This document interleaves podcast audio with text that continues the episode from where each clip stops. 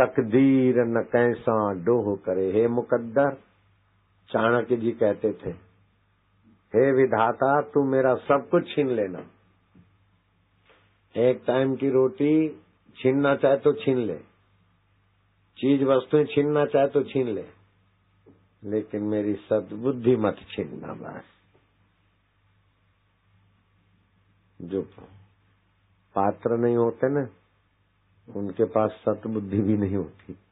और सतबुद्धि नहीं होती तो सानिध्यता से उन्हें अजीर्ण हो जाता है। गुरु सानिध्य का महत्व ही नहीं जानते। हरि ओम ओम, नारायण ओम। इसमें मेरे भाई का नाम भी आता है। मेरा बड़ा भाई था। मैं चाहता था उसको थोड़ा रंग लगे। तो मैं हरिद्वार में था और मैंने उनको बुलाया। क्यों बेचारा? शक्कर बेच बेच के बिक रहा है, उसका भला हो। मैंने कैसे भी युक्ति करके उसको बुलाया, बहुत ज़रूरी काम है। तुम्हारा लाभ होगा, ये होगा होगा। तो मैंने अपना उसकी नस जान के उसको मैंने बुला तो लिया हरिद्वार। मेरे से बड़ा था।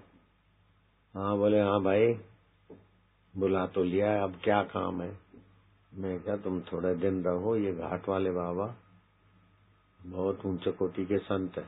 मैं कैसे बोलूँ कि मैं अब ऊँचे कोटि का संत हो गया मैं तो नहीं बोल सकता, घाट वाले बाबा और गंगा जी का किनारा।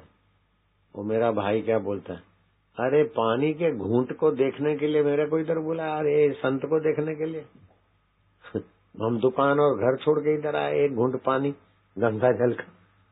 इसलिए मेरे को बुलाया। अरे यार, तू भी क्या है?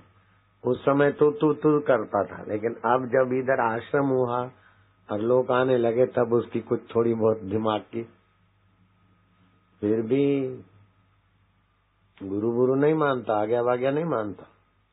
फिर लालजी महाराज के प्रति मैंने उसकी श्रद्धा बनाई। लालजी महाराज को थोड़ा बहुत गुरु गुरु मानो, कुछ तो करो। थोड़ा बहुत माना तो थोड़ा बहुत बदला। नहीं तो उसको तो सहोदर था, मेरी माँ का बेटा था, मेरा सगा भाई था। लेकिन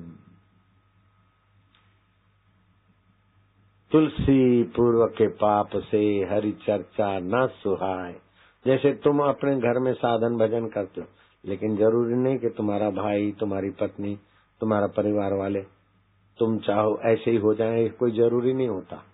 कई लोग ऐसी पीड़ा पैदा करते थे। हम तो आते, लेकिन हमारे घर वाले आपको नहीं मानते। नहीं माने तो नहीं माने। तू परेशान क्यों होता है? मेरा पति आपको माने, मेरी पत्नी आपको माने। अरे भाई, माने। तेरी भावना उनके लिए अच्छी है, लेकिन दुख मत पैदा कर, परेशानी मत पैदा कर। तो दुखी होकर कोशिश करेगा तो नहीं, भगवान की, अपने तरफ़ से कोशिश कर, दुख मत कर दुख आत्मा का स्वभाव नहीं। बेवकूफ़ी का।